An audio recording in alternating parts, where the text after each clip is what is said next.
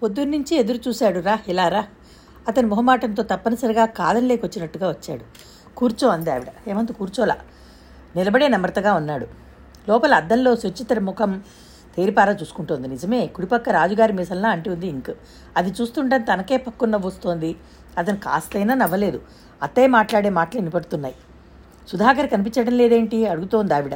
వాళ్ళ మావయ్య పొలం డబ్బులు తీసుకుని రమ్మనమని నరసాపురం పంపాడు. ఇంతకీ పెళ్ళెప్పుట్ట? ఆగస్టులో అంటున్నాడు. అలాగా, శ్రీలక్ష్మి కూడా మంచి పిల్లే. కాకపోతే వాళ్ళ మావయ్య బుచ్చిరామయ్యే కాస్త పిసినారు మనిషి. ఒక్క కూతురుగా బాగానే చూస్తాడేమోలే. నేను వెళ్తానండి. వాన తగ్గింది. రవి తను వచ్చే వరకు నేను ఉండమని అన్నాడు. కూర్చొని ఆయన కాఫీ తాగుతావా? అమ్మాయి సుచరిత ఆవిడ పిలిచింది. అబ్బాయి వద్దండి, నేను వెడుతున్నాను. అతను మరో మాటకు అవకాశం లేకుండా వెళ్ళిపోయాడు. రవి లోపలికి వచ్చాడు. ఇంట్లోకి అడుగుబడుతూనే హేమంత్ వచ్చాడా అని అడిగాడు. వచ్చాడు, వెళ్ళాడు, రెండు జరిగినాయి అంది రాజమ్మ గారు. అదేమిటి, కూర్చోమని చెప్పి వెళ్ళాను కదా, చెప్పలేదా? తల తుడుచుకుంటూ అడిగాడు. ఎలా కూర్చుంటాడురా? ఇంట్లో కాలు పెట్టాడో లేదో నీ చెల్లెలు దండకం చదవడం ప్రారంభించింది. ఇల్లంతా నీ స్నేహితుల మూలంగా పాడైపోతుందిట. వాళ్ళు ఈసారి వస్తే వాళ్ళ చేత ఇల్లు కడిగిస్తుందిట, గ్లాసులు కడిగిస్తుందిట. ఏమిటి, హేమంత్ని అంత మాట అందా? శుచి, ఇది నిజమేనా? తల తుడుచుకుంటున్న వాడలా గట్టిగా పిలిచాడు. సుచరిత ఉత్తరం రాస్తూనే, నాకేం తెలుసు అన్నయ్య, అసలు అతను ఇక్కడ కూర్చున్నాడని కూడా తెలియదు. ఆ పెద్ద మనిషి ఇంట్లో వచ్చినప్పుడు అడిగి రావద్దు అన్నయ్య. నేను చెప్తున్నాను, నీ ఫ్రెండ్స్కి ఇంతవరకు శుచి శుభ్రం లేదనుకున్నాను. ఇప్పుడు తెలుస్తోంది, సభ్యతా సంస్కారం కూడా లేవు. నోర్మి, హేమంత్ ఎవరో తెలుసా? ఎవరైతేనేంటి, బుద్ధిలేకంగా మాట్లాడుకు. నీకు మధ్య వాగుడు ఎక్కువైంది. సుచరిత రాస్తున్నదల్లా గయ్యమని లేచింది. నీకు ఈ మధ్య అసలు మతిపోయింది. నేను వచ్చినప్పటి నుంచి చచ్చే చెడి ఇల్లంతా శుభ్రం చేసి అద్దంలా పెట్టి నీకిష్టం కదా అని తెల్లవారుజామున లేచి సగ్గుబియ్యం ఉడకబెట్టి వడియాలు చేసి పెడితే నన్నే తిడుతున్నావా? పో, నేను అసలు నీతో మాట్లాడు. మా రేణు వాళ్ళ ఊరు రమ్మని మీద ఎంత బతిమలాడింది. అయినా నాకే బుద్ధి లేని దానిలో సెలవుల్లో నీ దగ్గరే ఉండాలని వచ్చాను. నాకు బాగా శాస్తి జరిగింది. నువ్వు ఎవరికెవరినో వెనకేసుకొచ్చి నన్ను పోటాడుతున్నావు. నేను ఇప్పుడే విశాఖపట్నం వెళ్ళిపోతాను. సుచరిత కాళ్ళు బాదుకుంటూ వెళ్ళి గబగబా బట్టలు తీసి పెట్టెలో పడేయసాగింది. ఎందుకురా దాన్ని అంటావు? పాపం వచ్చినప్పటి నుంచి చాకరీ చేస్తూనే ఉంది అంది రాజమ్మ గారు. రవికి ఆవేశ పొంగు నీళ్లు జల్లినట్టుగా తగ్గిపోయింది. చప్పున చెల్లెల దగ్గరికి వచ్చాడు. సారీ తల్లి, సారీ అంటున్నానుగా, నాది పొరపాటే. నువ్వు వచ్చిన తర్వాత ఏమిటా ఇల్లు ఇలా కలకటిపోతోంది అనుకుంటున్నాను. అరేరే, ఎంత బాగా చేద్దావు అని మెచ్చుకున్నాడు. మా తల్లివిగా కోపం తెచ్చుకోకమ్మా. నిజమే సుమా, విడిచిన బట్టలు తలుపు మీద నుంచి కుర్చీల మీద నుంచి మాయమైపోయినాయి. ఆ సుధాకర్ ఉన్నాడే, వాడిని నువ్వు ఇల్లు ఓడమన్నా గ్లాసు కొడకమన్నా ఏమీ అనుకోడు. కానీ హేమంత్ ఉన్నాడే, అసలు ఎవ్వరింటికి రాడు. ఎంత అభిమానమో చెప్పలేను. ఎంత మంచివాడో అంత కోపిష్టి. రాయిలా బిగుసుకుపోతాడు. ఇంకా మాట పలుకు ఉండదు. సుచరిత భుజాల చుట్టూ చేవేసి బలవంతంగా ఇవతలికి లాగి తీసుకొస్తూ, నీ గురించి నేను ఎంత ఘనంగా చెప్పుకున్నానో తెలుసా? మా సుచరిత ఇంత గొప్పది అంత గొప్పది అన్నాను. ఒకరిని గౌరవించడంలో, మర్యాద ఇచ్చిపుచ్చుకోవడంలో శుచి తర్వాత ఎవరో అన్నాను. నా పరువు కాస్తపోయింది. సుచరిత ఇది వినగానే మూతి సున్నాలా జుట్టింది. డబ్బును మనిషి అంటున్నావు, అలా సన్నగా ఉన్నాడే, మరి తినడానికి కూడా లేక ఒంటిపూట భోజనం చేసే మనిషిలా. మరేణు చూడు, అందరూ ఎంత బుద్ధిగా ఉంటారో. తల్లి, అందరినీ ఏడిపించినట్టుగా నీ నోరు తొందరతో అతన్ని మాత్రం ఏమీ అనకు. మంచిదానివిగా. మేమిద్దరం ఇంజనీరింగ్ కాలేజీలో కలిసి చదివాం. అతను ఎవరితో మాట్లాడే రకం కాదు. అదేం జబ్బు? అదిగో అలా వద్దన్నానా? ఒకసారి అతని లైబ్రరీలో ఒక ఖరీదైన పెన్ను మర్చిపోయి వెళ్ళిపోయాడు. నేను తీసి దాచి మర్నాడు అతని కాలేజీకి రాగానే ఇచ్చాను. తర్వాత ఒకసారి మార్కెట్ దగ్గర అతని కారు ఆగిపోతే నేను తోశాను. మర్నాడు కాలేజీలో నేను కనిపించగానే అతను విష్ చేశాడు, నేను విష్ చేశాను. 2 నెలల క్రితం నేను సుధాకర్ ఒకసారి హోటల్కి వెళ్ళాం. అతను అక్కడ కూర్చున్నాడు. టేబుల్స్ ఖాళీ లేకపోవడంతో మీరు తప్పనిసరిగా అతని దగ్గర టేబుల్ దగ్గర కూర్చోవాల్సి వచ్చింది. ఉద్యోగం దొరకలేదని ఏదైనా సొంతంగా పెట్టాలని అనుకుంటున్నామని చెప్పాము. అతను కూడా అదే ప్రయత్నంలో ఉన్నాడు. మా మధ్య ఆ విషయంలో సంభాషణ జరిగింది. బేరర్ కాఫీ తెచ్చాడు. దోలో మళ్ళీ వ్యాపారం గురించే సంభాషణ ప్రారంభమైంది. మా ఇద్దరిని మన ఇంటి దగ్గర దింపేసి వెళ్ళిపోయాడు. కానీ అనుకోకుండా ఒకసారి సినిమా థియేటర్లో కలుసుకున్నాము. అతనే టికెట్ పెట్టుకున్నాడు. మర్నాడు అతన్ని మాతో కలిసి లంచ్ తినమని నేను సుధాకర్ అడిగాము. అతను వచ్చాడు, కానీ లంచ్ బిల్లు తనే ఇచ్చాడు. అలాగా మేము కలిసి ఉండడం, కలిసి తిరగడం అలవాటైంది. ఈసారి అతను వస్తే బాగానే మాట్లాడతాలే అంది. ఈసారి అతను వస్తాడా అని రవి సంశయంగా అన్నాడు. ఇంతలో రవి అన్న కేక వినిపించింది. రవి తిరిగి చూశాడు. పొట్టిగా పొద్దుగా వంకీల జుట్టు క్రాఫ్తో ఉన్న ఒకతను లోపలికి వచ్చాడు. రవి అతను చూడగానే ఎదురు వెళ్ళాడు. సుధార్, ఏమిట్రా ఇలా నరసాపురం వెళ్ళావని మీ మావయ్య అన్నాడే? లేదురా బాబు, మామూలు ఆర్టీసీ బస్సులోనే వెళ్ళమని మా మావయ్య, డీలక్స్ బస్సులో పెడతానని నేను, డబ్బు దండగని ఆయన, మనిషికి సుఖం కోసమే డబ్బు అని నేను. తర్కం వచ్చి ప్రయాణం ఆగిపోయింది. మామయ్య, ఇంత దుబారా మనిషివి, నీకు నా కూతురిని ఇవ్వను అన్నాడు. ఇవ్వకు మానే అన్నాను. శ్రీలక్ష్మి ఏడుస్తూ కూర్చుంది. ఆ గొడవల్లో 2 రోజులు ఇంట్లో నుంచి బయటికి రాలేకపోయాను. హాయ్, సుచమ్మ తల్లి ఎప్పుడొచ్చింది? ఒరే, ఆ కాళ్ళు తీయరా, రవి కసిరాడు. ఆ తలకే ఎందుకురా అంత నూనె, రవి మళ్ళీ అన్నాడు. మీ జిడ్డుమోహన్ సుధాకర్ గారు ఎలా ఉన్నాడు అని అడుగుతోంది. ఈ రోజునే ఉత్తరం కూడా రాస్తుందిలే, నా పేరు ఎత్తి ఆ తర్వాత రవి ఎలా ఉన్నాడు అంటుంది. అసలు అడగదొచ్చినవన్నీ దానిని నేను నాంది వచనం అన్నమాట. నన్నెందుకు అడుగుతుందిరా అన్నాడు రవి మొహమాట పడుతూ. నిన్నే అడుగుతుంది. ఒరే రవి, మనం గుంటూరు నుంచి అమరావతి పెడుతుంటే బస్సులో గాలి కావాలి అని నీ పక్క సీట్లో కూర్చోలేదు? చాలే నోర్మి, రవి కసిరాడు. సరే, నువ్వు అన్నావని రేకి ఉత్తరం రాస్తాలే.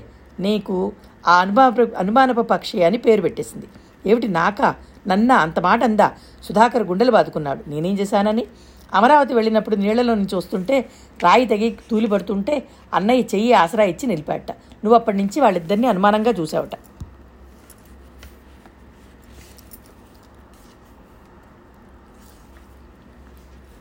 అన్నయ్య, నేనేం అబద్ధం చెప్పలేదు. కావాలంటే నీకు చూపిస్తాను. సుచరిత లేచి కూర్చున్నదల్లా పరిగెత్తుకు వెళ్ళి ఉత్తరం తెచ్చింది. మొన్న ఉదయం అంటే నాకంటే ఒక రోజు ముందే వెళ్ళింది తను. ఉత్తరం రాసేసింది. నీవు చేరేసరికి నా ఉత్తరం నీకు అందుతుంది అంది. టంచనగా ఈరోజు వచ్చింది. సుచరిత కవర్ వెతికి మీ ఆర్టీ అంటే రవితేజ ఎలా ఉన్నారు అని అడిగానని చెప్పు. మీ ఏపీ అంటే అనుమాన పక్షి బాగున్నారా? అతని వివాహం ఎప్పుడు? కాబోయే శ్రీమతి గారు శ్రీలక్ష్మి గారని, వారికి కాబోయే భర్త గారికి జుట్టుకి కాస్త నూనె తక్కువ రాయమని నేను అన్నానని చెప్పు. లేకపోతే సుధాకర్ జీబీ అంటే జిడ్డు భర్త అయిపోతాడని చెప్పు. సుచరిత తల ఎత్తి సుధాకర్ మొహం చూడగానే పక్కపక్క నవ్వింది. సుధాకర్ చేదు తిన్నట్టుగా చూస్తూ, అమ్మో మీరేకి ఎంత పక్షపాతం, ఒక మీ అన్నయ్యకి రవితేజాన్ని కిరీటం పెట్టినట్టు బిరుదా, నాకేమో ఏపీ అని అనుమానం పక్షి అన్నట్టు పెట్టిందా అన్నాడు. అతని ముఖంలో ఉడుకుమొత్తనం స్పష్టంగా కనబడుతోంది. ఎవర్రా వచ్చింది? రాజమ్మ గారు కేకపెట్టింది. నేనే అత్తయ్య. ఏమిటా ఇంతవరకు నువ్వు కేక పెట్టలేదేమిటా అనుకుంటున్నాను అన్నాడు సుధాకర్. కాస్త కునుకు పట్టిందిలే. నువ్వు ఊరి నుంచి ఎప్పుడొచ్చావు అంది. ఊరు వెళ్ళలేదులే అన్నాడు. ఏమైనా శ్రీలక్ష్మి నువ్వంటే చాలా ఇష్టం అత్తయ్య. అదే నా చావుకు వచ్చింది. తను కళ్ళంబడి నీళ్లు పెడితే నేను చూడలేను. సుధాకర్ ముందు గదిలోకి వచ్చాడు. రవి, హేమంత్ వచ్చాడా? ఆ వచ్చాడు. నేను ఇంట్లో లేనని మళ్ళీ వస్తానని వెళ్ళాట. 4 రోజులు గడిచాయి. రవి భయపడ్డట్టే అయింది. హేమంత్ రాలేదు. ఫోన్ చేస్తే బిజీగా ఉన్నానని చెప్పించాడు. మరోసారి చేస్తే అర్జెంటుగా పని మీద పెడుతున్నానని అన్నాడు. భోజనాల దగ్గర చెల్లెల్ని ఏడిపిస్తూ తమాషా చేస్తూ కొసరుకొసరి వడ్డించి బలవంతంగా తినిపిస్తూ తనకి వడ్డించమని అడిగి వేయించుకుంటూ గలాభా చేసే రవి మౌనంగా అన్నం కలికినట్టుగా తిని వెళ్ళిపోతున్నాడు. అతనికి ఎంతో ఇష్టమని చేసిన క్యారెట్ పాయసం వైపు అతను కన్నెత్తి కూడా చూడలేదు. ఆ పూట సుధాకర్ వచ్చేసరికి రవి మంచం మీద బోర్లా పడుకుని ఉన్నాడు. లెండి, సినిమాకి టైం అయిపోతుంది అన్నాడు. సినిమా లేదు గినిమా లేదన్నాడు రవి. ఏమిట్రా ఇది, నీ వరస చూస్తుంటే నాకే నీరసం వస్తుంది అన్నాడు సుధాకర్. నువ్వైనా మందలించు నాయనా, ఇంట్లో ఎవరికీ తిండి దిప్పలు లేవు. సెలవులకి పిల్ల వచ్చిందనే సంతోషమే లేదు అంది రాజమ్మగారు. సుచరిత కన్నలిని తుడుచుకుంటూ అక్కడి నుంచి వెళ్ళిపోయింది. సుధాకర్ మంచం మీద కూర్చుని రవి భుజం మీద చేయి వేశాడు. నీకేమన్నా పిచ్చా? అతను రాకపోతే మాట్లాడిపోతే భూమి ఆకాశం తలకిందలైపోతుందా ఏమిటి? మనం ఏదో మార్గం వెతుకుదాం. అసలు ఈ డబ్బున్న వాళ్ళంతా ఇంతే, ఏదో మూడ్స్. బోర్లా పడుకున్న రవి ఒక్కసారిగా ఇటు తిప్పి తీక్షణంగా చూస్తూ, షటప్, ఒకళ్ళని ఆడిపోసుకోవడానికి సిగ్గుండాలి. ఒక మంచి ఫ్రెండ్ దొరికినప్పుడు అతన్ని నిలబెట్టుకోలేకపోవడం మనం సిగ్గుపడాలి. అది కాదురా రవి నేను అనేది. సుధాకర్ అతని తీవ్రతకి వెనక్కి తగ్గుతూ అన్నాడు. సుధా, నన్ను విసిగించే కవతలకి వెళ్ళు, మళ్ళీ దిండులో ముఖం పెట్టుకుని దాచుకుంటూ అన్నాడు. సుచరిత మౌనంగా ఉన్న అతని షర్టును చూస్తుంటే అతను కూడా తన షర్టును చూస్తూ, ఈ షర్ట్లో నేను బఫూన్లా ఉన్నానేమో కదూ. నేనేం చేయను, మా శ్రీలక్ష్మి తెచ్చింది. కాదంటే కళ్ళమ్మని నీళ్లు పెట్టుకుంటుంది. నాకు తెలుసు, నేను వస్తుంటే అందరూ నీలాగే చూస్తున్నారు అన్నాడు కూర్చుంటూ. నేను మీ షర్టును గమనించట్లేదు, అన్నయ్య గురించే ఆలోచిస్తున్నాను అంది సుచరిత. రవి ప్రతిదీ సీరియస్గా తీసుకుంటాడు, అది నాకు నచ్చదు అన్నాడు. అలా అనకు సుధానయ్య, మీరు పెట్టుకోబోయే ఆ వ్యాపారం మీద చాలా ఆశలు పెట్టుకున్నాడు. ఆ హేమంత్ తనకి కొండంత అండా అని భావించాడు. పాపిష్టి దాన్ని నేనే చెడగొట్టాను. అసలు నేను అతన్ని ప్రత్యేకంగా అని అనలేదు. నిన్ను గిరిని శేషుని దృష్టిలో పెట్టుకుని అన్నాను అంది చీదుతూ. మళ్ళీ అంతలోనే కళ్ళనీళ్ళు నిగ్రహించుకుంటూ రోషంగా తలెత్తి, ఒకవేళ నేను ఏదో అన్నానే అనుకో, అతను ఎదురు తిరిగి నన్ను అనవచ్చుగా. ఎందుకంత సీరియస్గా తీసుకోవాలి చెప్పు. హేమంత్ లాంటి వాళ్లతో అదే చిక్కు. వాళ్ళు ఎవ్వరినీ ఏమీ అనరు. ఎదుటివారు అంటే పడరు. అనడం అనిపించుకోవడం కూడా ఒక కళే. దానికి సెన్స్ ఆఫ్ హ్యూమర్ కావాలి. అది అతనికి శూన్యంలా ఉంది. అయినా నువ్వు అలా అనకుండా ఉండాల్సింది. నువ్వు కూడా నన్నే అంటున్నావు కదూ. విసురుగా వెళ్ళిపోయింది అక్కడి నుంచి సుచరిత. సుధా, నువ్వు నోరు మూస్తావా లేదా? రవి అరిచాడు. అరే నాయనా, నేను ఇప్పుడు కానిమానేమన్నాను? నేను నోరు ముయ్యనుగాక ముయ్యను. శుచి తినటానికి పెట్టేంత వరకు ఇలా మాట్లాడుతూనే ఉంటాను. సుచరిత వంటల ఇంట్లోంచి కజ్జికాయలు ప్లేట్లో పెట్టి తెచ్చింది. అన్నయ్య ఇవిగో తిను అంది. వద్దు, నా తలనొప్పి తగ్గే వరకు అన్నాడు మాట్లాడకుండా. నీ తలనొప్పి హేమంత్ వస్తే గానీ తగ్గదు. ఏమిట్రా ఆడపిల్లలా కలవరిస్తున్నావు అన్నాడు సుధాకర్. అతను రాడయ్యా సుధాకర్, నేను అప్పుడే చెప్పాను. అయినా సుచరితకి ఈ మధ్య నోరు జాస్తి అయిందిలే. అత్తయ్య, ఆ మాట ఇప్పటికి 1,00,000 సార్లు అన్నావు, ఇంకెన్నిసార్లు అంటావు? సుచరిత అరిచింది. సుచరిత లోపల వంట ఇంట్లో సర్దుతోంది. కడిగిన గ్లాసులని గిన్నెలని చేతులు బోర్లిస్తున్నాయే గాని కళ్ళు మాత్రం సుధాకర్ రాక కోసం వీధివాకిలి వైపు ఆతురతగా చూస్తున్నాయి. సుధాకర్ వచ్చాడు. నేను ఫోన్ చేశాను రవి అన్నాడు. ఏమన్నాడు అన్నాయన? వస్తానని అన్నాడా? గదిలోంచి రాజమ్మ గారు అడిగింది. గోడవైపు తిరిగి పడుకున్న రవి ఇటు తిరిగాడు. సుచరిత వంట ఇంట్లోంచి ఉండబట్టలేక వచ్చేసింది. సుధాకర్ అక్కడ పళ్ళెంలో పెట్టిన సున్ని ఉండని తీసుకుంటూ అతనే ఫోన్ చేశాడు. బిజీగా ఉన్నాను అని ఫోన్ పెట్టేశాడు. నేను చెప్పింది వినలేదు, ఆగలేదు అంటూ తింటూ చెప్పసాగాడు. రవి మళ్లీ గోడవైపు తిరిగి పడుకున్నారు. సుచరిత గుండెల్లో నుంచి వచ్చే బాధని ఆపుకుంటున్నట్టుగా దీర్ఘంగా గాలి పీల్చి వదిలింది. హేమంత్ ఇక రానట్టేనంటావా అంది రాజమ్మగారు. రాడు, వచ్చే లక్షణాలేం కనిపించటలేదు అన్నాడు సుధాకర్. వస్తాడు అంది సుచరిత. రాడు గట్టిగా అన్నాడు సుధాకర్. వస్తాడు అంది గట్టిగా. సుచరిత నమ్మకంగా వస్తాడు అన్నదే గాని అసలు ఆ మాటలు తన ఏటి నోటి నుంచి ఏ ధైర్యంతో వచ్చాయో తనకే అర్థం కాలేదు. 10 నిమిషాలు అయింది. సుచరిత తన గదిలోకి వెళ్ళి మౌనంగా పుస్తకాలు ముందేసుకుని కూర్చున్నదల్లా టపీమనేది మూసేసి లేచి నిలబడింది. చరచరా ముందు గదిలోకి వచ్చింది. అక్కడ రవి పడక కుర్చీలో కూర్చుని కళ్ళు మూసుకుని పడుకుని ఉన్నాడు. సుచరిత అన్నగారి చేపట్టుకుని లే పద అంది పైట తిప్పి నడుం దొప్పుకుంటూ. ఎక్కడికి? ఉలికిపడిన రవి చిరాగ్గా అడిగాడు. బజార్కి. ఎందుకు? హేమంత్కి ఫోన్ చేద్దాం. ఇప్పటికి చేసింది చాలు, ఇంకా సిగ్గులేనట్టు వెంటబడడం అవసరం లేదు. నువ్వు వస్తావా రావా? ఇంత క్రితమేగా సుధా ఫోన్ చేసింది. దేబిరింపుగా ఉండదు ఈ ఒక్కసారి, ఆఖరిసారి నా కోసం. సుచరిత పట్టుదల చూస్తుంటే వదిలేట్టులేదు.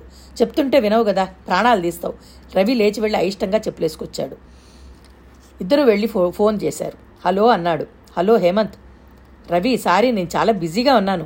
అప్పటికే సుచరిత రవి దగ్గర నుంచి తను తీసుకుని నేను మాట్లాడతానని చెప్పని తొందర చేస్తోంది.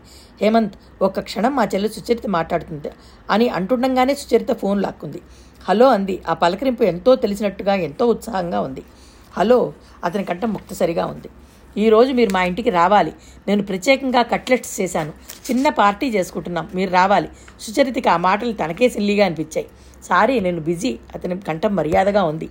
మీరు తప్పక రావాలి ప్లీజ్. నేను పిలిస్తే తప్పక మీరు వస్తారని నేను, రారని సుధాకర్ ₹100 పందెం కట్టుకున్నాం. విన్నారా? ₹100 ఎంత కష్టపడితే వస్తాయి. నేను అతను కల్పించుకోబోతుంటే సుచరిత ఆపకుండా గడగడా మాట్లాడేసింది. ప్లీజ్ మీరు ఇంకేం ఆలోచించకండి. అవునని అనండి, కాదనకండి, ఓకే అనేయండి. అనేరు ప్లీజ్. హేమంత్ దగ్గర నుంచి కాస్త ఆగి వినిపించింది ఓకే. సుచరిత ఫోన్ పెట్టేగానే అన్నగారు చేపట్టుకుని ఉత్సాహంగా వస్తానని అన్నాడు. నిజంగానా? నమ్మలేనట్టు అడిగాడు. నిజంగా. ఇద్దరూ ఇంటికి వచ్చారు. రాజమ్మ గారికి బత్తాయిలు వలిచిస్తూ తను తింటున్నాడు సుధాకర్. వస్తానని అనడం వేరు, రావడం వేరు. రెంటికి కప్పులో కాఫీకి పెదవికి ఉన్నంత దూరం ఉన్నంత ఉంది. రాని అప్పుడు ఇస్తాలే అన్నాడు. 4:30 అయింది. హేమంత్ రాలేదు. 5 గంటలుగా వస్తోంది. హేమంత్ రాలేదు. సుధాకర్ చిటికలు వేస్తూ సుచరితతో ఆ ₹100 బయటకు తీయమ్మా చెల్లాయి అన్నాడు. సుచరిత కట్లెట్స్ చేసి ప్లేట్లో పెట్టింది. సగ్గుబియ్య వడియాలు వేయించింది. సుచరిత ఎంత ధైర్యంగా ఉండాలన్న అపనమ్మకం కృంగదీస్తోంది. 5 గంటలు కావస్తోంది. అతను రానట్టేనా? తన ప్రయత్నం కాస్త వృధా అయిపోయినట్టేనా? ఇంతలో కారు హారన నిలబడింది. సుధాకర్ నిటారుగా అయి బయటకు పరిగెత్తాడు. సుచరిత కిటికీలోంచి తొంగి చూసింది. ఎదురుగా తెల్లని ఫియట్ కారు ఇంటి ముందుకు వచ్చి ఆగింది. అందులో నుంచి అతను దిగి వస్తున్నాడు. అతన్ని చూడగానే సుచరిత మన జీవితంలో ఎప్పుడూ ఎవరినీ చూసినా చూడనంత ఆనందం కలిగింది. మనసు మేరుపర్వతంలా గుంగదీస్తున్న భారం ఏదో దూది పింజలా తేలిపోయింది. సారీ లేట్ అయిందా అంటూ లోపలికి వచ్చాడు. లేదు ఏడుపు ముఖంతో అన్నాడు సుధాకర్. అప్పటికే హేమంత్కి ఎదురు వెళ్ళిన రవి అతని 2 చేతులు పట్టుకుంటూ నువ్వు వస్తావని కానీ మళ్ళీ మా గుమ్మం తొక్కుతావని కానీ అనుకోలేదు. శుచి చిన్నపిల్ల, నోటికి వచ్చింది వాగడం అలవాటు. మనసు చాలా మంచిది. నా ఫ్రెండ్స్ని నాకంటే ఎక్కువగా అభిమానించి గౌరవిస్తుంది. ఆ మాటలు అంటుంటే అతని కంఠంలో ఏదో అడ్డుపట్టట్టే అయింది. సుధాకర్ కూడా వెంటనే అందుకున్నాడు. హేమంత్, సుచరితని మేము అంతా తలవాచేటట్లు చివాట్లు పెట్టాం. సుచరిత అప్పటికే టిఫిన్ ప్లేట్లు తెస్తూ గుమ్మల్లోకి వచ్చింది. శుచి క్షమాపణ చెప్పి అన్నాడు సుధాకర్. సుచరిత హేమంత్ వైపు చూస్తోంది. ఆ కళ్ళల్లో క్షమార్థింపు స్పష్టంగా కనబడుతోంది. హేమంత్ అయోమయంగా వారందరినీ చూస్తూ ఏమిటి మీరు అనేది, ఏమిటి నాకేమీ అర్థం కావట్లేదు అన్నాడు. నువ్వు మళ్ళీ ఇలా రావడం నీ గొప్ప మనసుకి ఉదాహరణ అన్నాడు సుధాకర్. సుధాకర్, నీకేమైనా తలదిరుగుతోందా? హేమంత్ కసిరాడు. ఆ రోజు సుచరిత అన్న మాట అత్తయ్య చెప్పింది, నాకు చాలా బాధగా అనిపించింది అన్నాడు రవి. ఏ మాటలు? అడిగాడుతున్న ప్రశ్నార్థకంగా. అదే ఇల్లంతా పాడు చేశారని, నూల మరకలు అంటాయని. అదా, అందులో నేనెందుకు బాధపడాలి? ఆ పనులు నేను చేస్తే కదా. అయినా బాగానే అంది. ఒకసారి నిజంగా అట్లా చేయిస్తే ఆ సుధాకర్ లాంటి వాళ్ళు తిక్క కుదురుతుంది. రవి సుధాకర్ ముఖాలు చూసుకున్నారు. అయితే ఆ మాటలు నీకు బాధలు కలిగించలేదా? సిల్లిగా మాట్లాడకండి. నాకెందుకు బాధ? నేను ఆ పనులు చేస్తే కదా. మరి ఇన్ని రోజులు ఎందుకు రాలేదు? రవి అడిగాడు. చెప్పానుగా బిజీగా ఉన్నానని. మా ఇంట్లో చాలా గొడవలుగా ఉన్నాయి. మేము దావా ఒకటి ఓడిపోయాం. డబ్బు అర్జెంటుగా కట్టాల్సి వచ్చింది. అక్క భర్తతో తగాదా ఒకటి. నిజంగానే అన్నాడు రవి. నిజంగానే ఫోన్లో అమ్మ ఎదురుగా ఇవన్నీ మాట్లాడడం ఇష్టం లేదు. నేను బిజీ అని చెప్తూనే ఉన్నాను. మీరు ఇంత ఫులిష్గా అనుకుంటారని అనుకోలేదు.